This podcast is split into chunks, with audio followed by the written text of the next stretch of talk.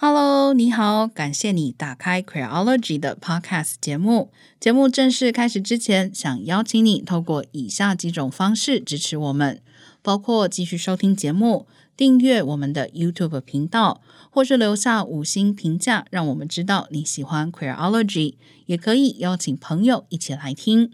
如果你愿意再给我们更多一点支持，也欢迎你到 Queerology.net 点页面上的 QR 码，请我们喝杯咖啡。网址是 Q U E E R O L O G Y .net。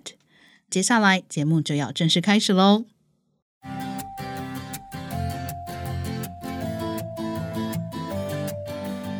各位听众朋友，大家好，欢迎收听 Queerology 的 Podcast。今天是 Small Talk 的单元，我是娜娜，我是 V 太。今天节目开始之前呢，首先还是要先感谢一下为我们捐款、还有五星评价以及留言给我们的朋友。这次捐款里面有一个非常可爱的留言哦，提到 V 太做的呃，不只是厌女，还有讨论厌女这个话题的三集节目。他也提到他很喜欢我们所有的内容，所以特别感谢一下，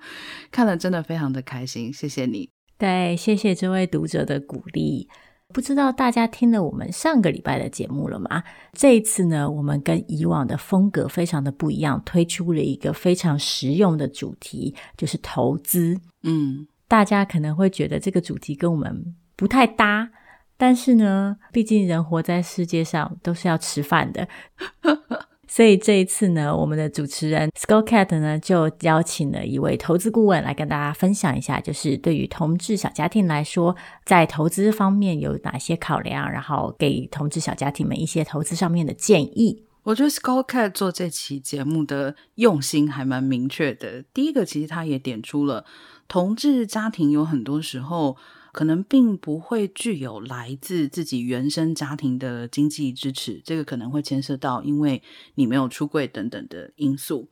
另外一方面，我觉得他在节目最后，他就是奔着一个目标去的，就是告诉大家，其实有钱也不是坏事，有钱你也可以拿去捐给做议题的团体啊，捐给弱势议题，捐给你觉得需要帮助的团体跟个人，所以。这期节目我本身觉得，加上主持人跟 来宾两个人在中间插科打诨，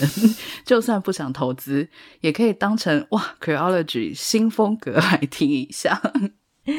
没错，讲到之前做过的节目，我们之前在 Small Talk 里曾经讨论过一集月经污名的主题。当时候我们提到，就是跟女性的月经相关的污名。追根究底是一种对于女性身体跟性的管控。最近刚好又有两则事件，其实又让我们联想到跟女体有关的身体规范，还有这些跟女体有关的污名对女性造成了哪些限制。所以今天的节目就要来跟大家讨论一下这两起事件。其中一起事件呢，是有一个卫生棉的品牌哦，推出了一则针对阴部清洁剂的脸书广告。它的广告内容就是一张图，然后里面是一张鲍鱼的照片，说明写着“臭鲍鱼”，直到我遇到了叉叉清洁剂，才变得又香又亮。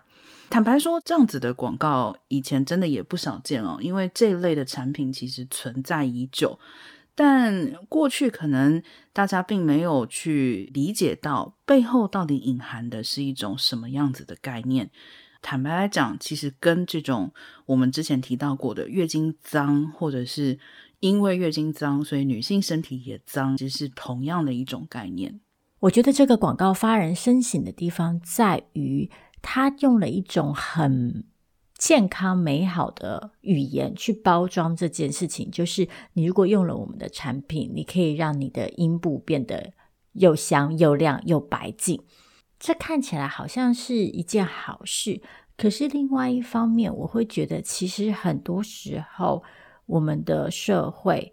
透过这些广告也好，透过这些所谓的日常的文化跟日常的讨论，其实透露出来的。都是一种对女体很魔幻又很不切实际的想象，就是到底有谁会有又香又白又亮的阴部呢？那事实上，阴部需要又香又亮又白吗？第一个是。当然，如果说阴部发出臭味的话，那么这可能会有其他健康上面的隐患。但是相对来说，阴部如果要又香又亮又白的话，这其实里面就已经包含了错误的知识。因为包含女性的阴部，尤其是内阴部，是一个非常微妙的酸碱平衡的环境。你不要说是拿这种所谓什么特殊清洁剂去清洗了，你连肥皂洗太多都有可能破坏它的酸碱平衡，然后导致细菌感染。所以，嗯，这个不只是一种对女性身体不切实际的想象，它甚至于是一种在医学上面，在身体健康上面都。完全不合理的内容，但是就像我刚刚提到的，这样子的广告其实长期的存在，并且他会去把它与女性的身体是否值得被欲望连接在一起，也还是回到我们刚刚讲的对身体管控的部分。没错，讲到对身体的管控，另外一则我们今天想要在节目里提到的事件，则是关于奥运。的开幕典礼的节目，相信有不少朋友都知道，就是日本女明星渡边直美，她是以相对来说比较丰腴的体型走红，但是她对于自己的体型呢，跟外貌呢，一直以来都表现出非常自信的态度，对于各种可能出现的嘲讽，则用幽默的心态回应。所以她其实在这两年受到很多，尤其是女孩子的喜欢，因为觉得终于我们可以在电视上看到一些不同的身体形象，然后我们不需要一昧的追求某一种单一的美的定义。最近呢，传出的消息是呢。奥运的创意总监呢，曾经提议过要请渡边直美在开幕式当中表演一个节目，然后在这个节目里要让她扮成猪，他们要玩一个谐音的梗，就是让 Olympic 变成 Olympic。好家在的是，这个消息传出来之后，他马上就遭到很多人的抗议，然后这位总监因此引咎辞职。当然，这个想法大概也不会被付诸实行。渡边直美本人也以一种。相对平和的态度回应，在接受访问的时候说到，他对于自己的体态感到很幸福，他以后也会继续以这样子的姿态活下去。嗯，我当然觉得渡边直美的自信是一个很好的启发，但是就算当事人本人没有因此受到冒犯，我们还是要对于这样子的玩笑。保持着一种谨慎的态度。嗯，关于玩笑为什么要保持着谨慎的态度，大家也可以回去听我们前面的节目哦，就是关于讲这个笑话以及政治正确的议题。这样子的一个提议背后，它其实反映的还是一种对于身体形象，尤其是女性身体形象的一种，我觉得是单一的一种想象。当然。可能立刻有朋友会说：“啊，不对啊，对肥胖的规范或是对肥胖的污名，不只是针对女性，男生也会遭受到同样的压迫。”没有错，这确实是我们的社会长期以来就是用健康、自律、自我管理这些名义，对于身体体型不符合主流标准的人施以很大的压力，甚至是羞辱。譬如说，如果你身体比较肥胖，有人就会说，你如果连自己的身体都管不好，你要怎么在其他的领域成功？或者是肥胖的人可能会被批评浪费医疗资源、浪费社会资源，遭遇到很多直接的敌意。但其实我觉得这也牵涉到第一个，从最根本上面来讲，我们对肥胖的想象就是非常单一的。我们直接把肥胖跟许多的负面的行为连接在一起，就像 V 太刚刚提到的，不自律啊、爱吃啊、懒啊，或者是无法自我节制等等。但是事实上，肥胖的原因是多元的。首先必须讲到的就是，比如说有很多人肥胖的原因可能与内分泌失调有关，嗯，不管是生产之后的妇女，或者是女性的荷尔蒙失调，都有可能导致肥胖。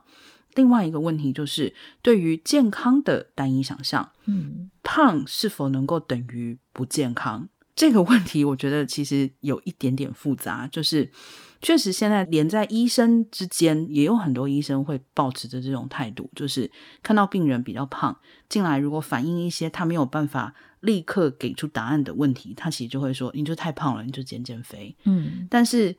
这个是正确的科学态度的归因吗？其实不是。再来就是肥胖这件事情，它并不等同于身体能力不好。或者是不健康，有没有可能一个人瘦瘦的，或者是很瘦，但是他其实体力不好，或者是身体有其他的疾病，又或者是他其实感到不开心，有饮食失调的问题。也就是说，不管是对肥胖的成因，还是对肥胖会导致的结果，我们现在有一种一条龙的单一的负面的想象。并且这个东西已经成为一种就是有点强迫你要接受的状态了。嗯，我真的没有办法回忆出在台湾什么时候见一些不太熟的朋友的时候，胖瘦这个问题可以被跳过，就好像已经变成就是没有话题说了，路况也聊完了，天气也聊完了，就只好聊。哎，你最近好像胖了点，哎，你最近好像瘦了点，这是重点吗？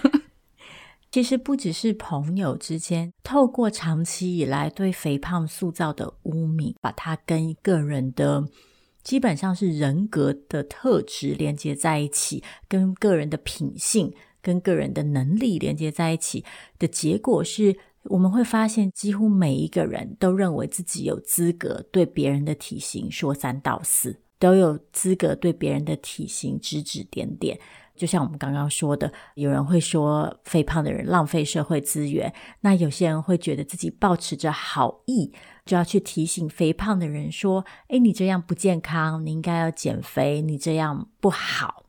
比如说，我确实真的有在工作的场合听过同事 A 对同事 B 表达了不满意的态度，因为同事 B 是属于体型比较肥胖的一个状态，那么同事 A 就发表了，他认为同事 B 在工作上永远不会成功。他认为这么胖就是代表他不自律。那这样子的人，他认为在工作上面不可能会有成就。可是我作为一个旁观者，我当时非常清楚，同事 B 是一个有责任心、也有能力，甚至于在人际关系相处上面都比同事 A 在我心里面 要获得更高评分的一个人。我当时一方面真的是很惊讶，就是为什么我们知道大家虽然都是会去看别人的外表，但是你要这么彻底的凭着单纯的一项身体的品质，因为有一个人身上比你多出几公斤的脂肪，就认为这个人在各方面都不行、不好、不可以，或者是不如你。我觉得这个就是赤裸裸的歧视跟偏见了。嗯。我觉得肥胖的污名造成的原因当然是有很多，包括我们对审美的单一想象，包括在当代社会健身啊、养生啊、健康饮食被塑造成一种现代的文明的生活方式。在这里也要提出的一点就是，肥胖这个问题也因此很多时候是一个阶级的问题，譬如说。没有资本、没有资源的家庭，可能没有办法随时随地取得健康的饮食。大家也都知道，很多时候就是便宜的食物，其实通常都会比较容易造成肥胖的问题。我觉得，对于肥胖的污名，很多时候也来自于一种对于阶级的打压。对，我觉得还可以连接到的，我觉得就是认为肥胖这件事情单独的是一种个人的选择。嗯，如果你看不到阶级，如果你看不到其实肥胖有多种的成因，那么很容易的就会去认为说，那这就是你自己选的，你不愿意运动，或是你不愿意吃的健康。其实我讲实在话，当大家都知道你被视为一个胖子的时候，会被人家在背后戳脊梁骨，说你难听的话，或者是歧视你。你觉得大家真的是乐意去做胖子吗？嗯，所谓胖的人，难道他不希望自己瘦吗？如果这一切真的都像你们所说的是胖的人可以自己掌控，他可以自己去下决心就可以解决的问题，或者是他只要下决心就能够摆脱所谓的肥胖的状态的话，如果真的这么简单，那这世界上不是应该就没有胖子了吗？嗯，事实上是因为它背后有许多复杂的原因跟成因。这里我觉得就可以回头看到我们今天定的标题，就是没有丑女人，只有懒女人。这个其实我觉得在肥胖上面也是通用的。大家觉得没有胖子，只有懒鬼，因为你懒，所以才会胖。嗯。同样的，其实没有丑女人，只有懒女人这件事情也反映出来了。为什么我们刚刚会提到，在身体形象上面，其实女性受到的打压远比男性要多的？因为我相信大家都没有听过“没有丑男人，只有懒男人”这件事情。社会本身就预设了一种女人应该要美，而且要符合规定的美这样子的一种态度。而且呢，这个美呢，我们现在会发现啊，被很多不同的方式包装着。包装方式是这样子的美是一种礼节，譬如说女生出门的时候应该要化妆，因为你如果不化妆的话就是没有礼貌，化妆是一种社会上的礼仪。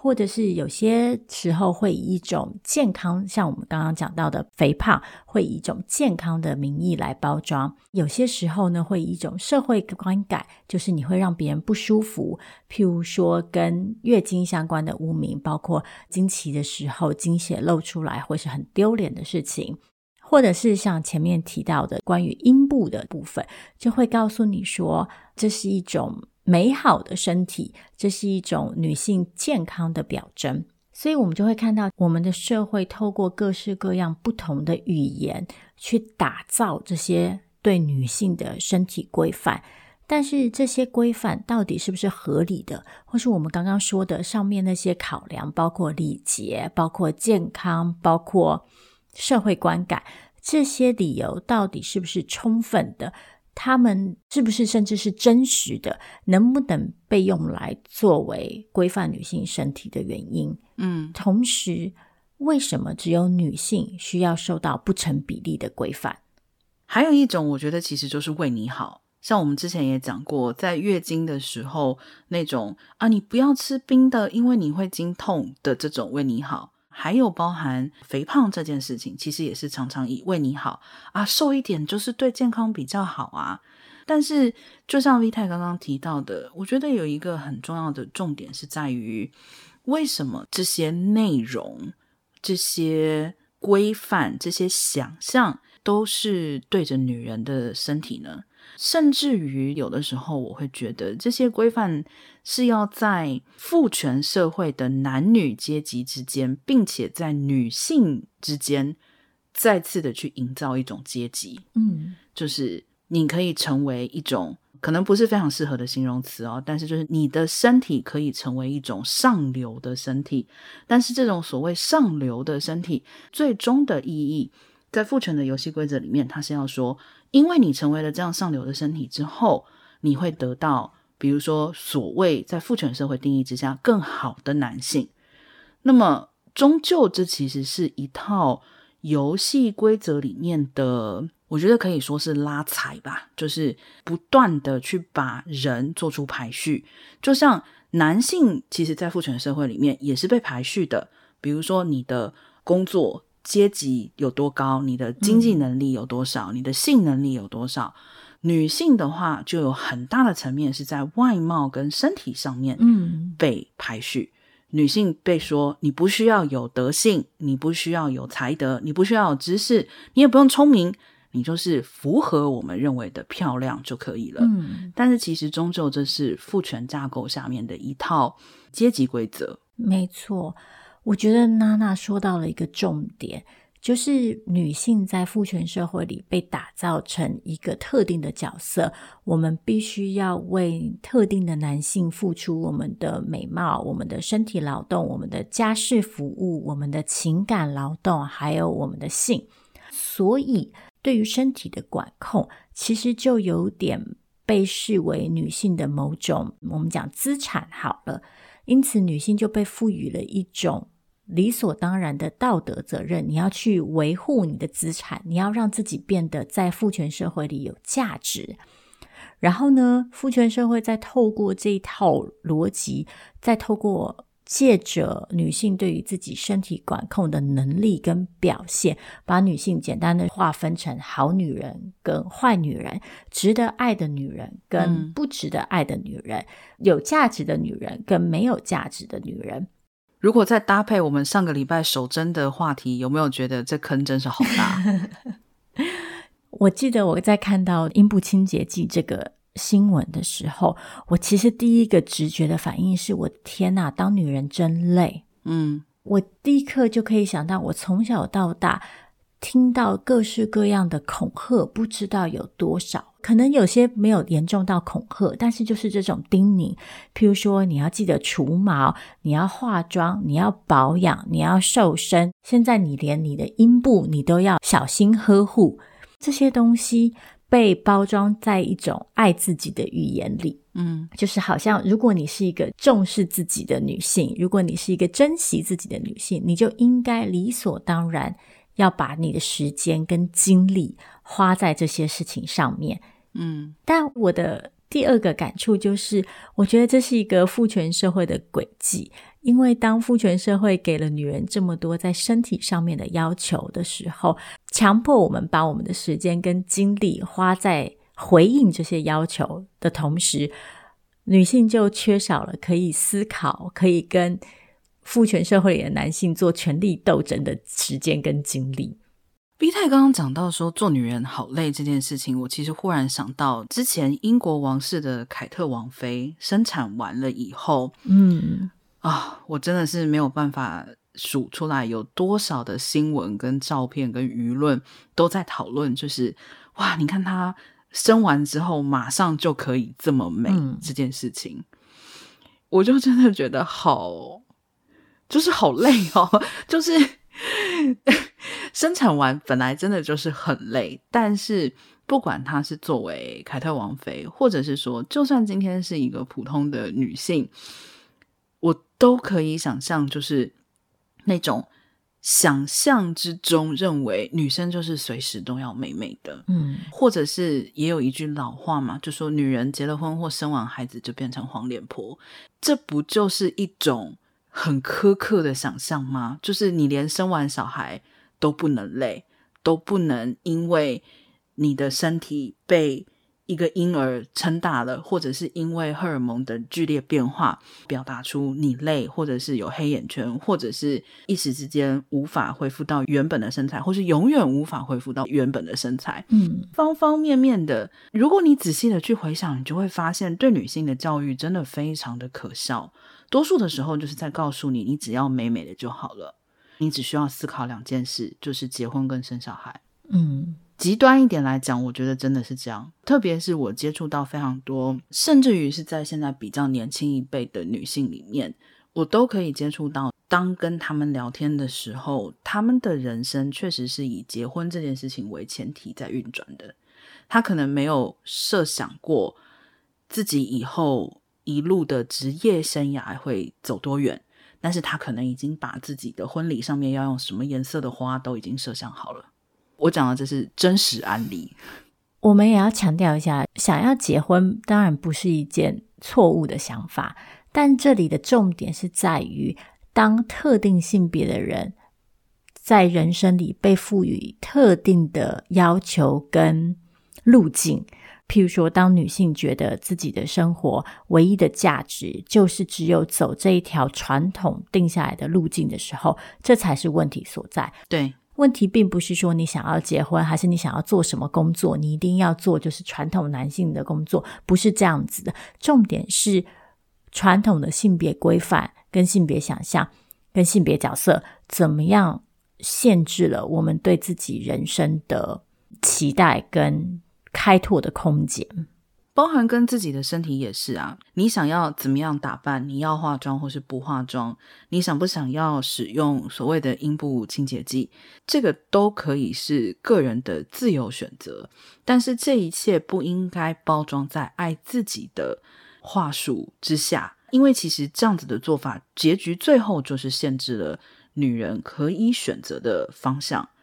包含其实像刚刚讲到的这种结婚这件事情，其实很多时候也是包含在爱自己的话术底下的。嗯，更可怕的还有包含这种一生一世、一夫一妻的概念，因为他的话术就会跟你讲说，结婚就只有一辈子，只有一次啊，嗯，所以你当然要爱自己，你一定要去选，比如说你最喜欢的什么什么，或者是你应该要怎么样子的去筹划跟去做。还是回到 V 太刚刚讲的，就是今天我们并不是在说你不应该怎么样，或是应该怎么样，重点是如果你能够去察觉这个社会上很多。看起来不是规范的东西，看起来是所谓的规劝或是为你好的东西，背后其实隐藏的是一套限制你的人生选择的规则的时候，我觉得有很多的选择，所谓的选择，其实就需要思考。嗯，最后想要再补充一点是，我觉得爱自己这个话术呢，另外一个吊诡的地方在于。我刚刚回想了一下，我们一路以来做过的一些节目主题，包括月经污名，包括性解放，包括守贞教育，我就会发现，从小到大，即使我自认自己是一个相对受到比较少规范，然后甚至在一定的年纪以后，以女性主义者的身份自居的人。我都发现，我花了很多时间跟很多能量，试图跟我自己的身体和解，因为围绕在我的身体的是各式各样的羞耻感，不管是跟身体本身的羞耻感，跟我的外貌的羞耻感，或者跟性有关的羞耻感。我觉得这就是这整个规范体系之下最危险的地方。他用的虽然是爱自己的语言，可是，在那个爱自己的语言背后，其实是不断的加诸女性一种对自己的羞耻，女性的身体是肮脏的，贬低女性自信的一些思考。所以变成是说，因为你的本质上是羞耻而肮脏的，所以你需要透过这些爱自己的举动，好让你的身体变得比较打刮胡、不恶心。嗯，借此你才能变成一个得体的、合宜的女性。是，其实就算是讲回我们一开始说到的这个阴部清洁剂的广告，我觉得就是完全符合 V 太刚刚讲的这段话。这个广告。表面上看起来光明正向，但是事实上，它所为女性带来的身体的羞耻感，我必须很白话的说，它跟月经现在对女性造成的羞耻感，其实在真正的所谓的身体健康方面，同样是造成负面的效果的。如果就像我刚刚讲到的，如果你真的私处，有异味的话，那么这其实通常代表的是你身体的健康出了问题。但是在这个广告所造成的羞耻底下，我很难想象会有女性接下来的选择是我去看医生。嗯，她可能反而会在看医生这件事情上面感到无限的羞耻。这个过程之中，他一方面好像在跟你说爱自己，但是结局最后是可能导致我们会伤害自己。嗯，不要说是这种实际的身体健康上面的影响了，在心理上面的影响，长期如果有一个人活在对自己不自信的情况之下，其实这是一件非常痛苦的事情。我非常确定的相信，多数的女性都在长期的经历这样子的一种心理状态，因为。我们确实无时不刻的所接收到的很多的讯息，就是在告诉我们：你不够好，你不够美，你不够符合某一些主流的审美标准。这个我觉得光是心理压力，其实就就已经非常的可怕了。嗯，当然，我们都希望每个人可以喜欢自己的身体，我们都希望每个人可以爱自己。爱自己当然绝对是一件好事，但是问题在于我们。不应该忘记去反思，在这个爱自己底下，我们是不是无意中被某一种特定的语言规范、特定的思考方式规范，变成我们连爱自己的方式都只能爱得这么单一、这么扁平。更重要的是，在爱自己的同时，我们是不是有办法，或者是是不是愿意去尝试去推翻那种单一的标准？嗯，我觉得底线其实就是我们每个人都是不一样的，既然我们每个人都是不一样的，那么爱自己怎么又会是只有一种方式呢？嗯啊，我本来觉得今天选了一个比较轻松的题目，没有想到聊到最后，还是感到心情有一点点沉重。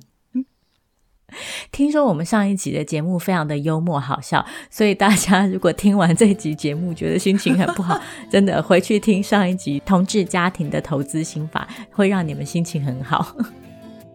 好，那今天这个话题到这里也就差不多了，在这边跟各位听众朋友说声再见喽，下次见，大家再见。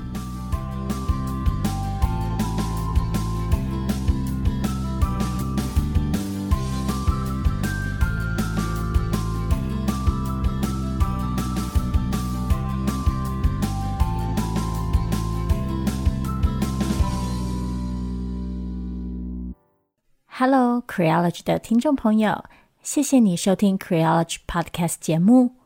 如果你喜欢我们的节目，你可以透过以下几种方式支持我们：你可以继续收听节目，并且点下订阅，或留下五星评价，让我们知道你喜欢 Creology；或是欢迎你把我们的节目分享给朋友，邀请他们一起收听。如果你愿意再给我们多一点点的支持，欢迎你前往 Creology.net 页面，点选网页上的 QR 码，请我们喝杯咖啡。Creology，谢谢你的支持，我们也会继续努力用心做出好节目。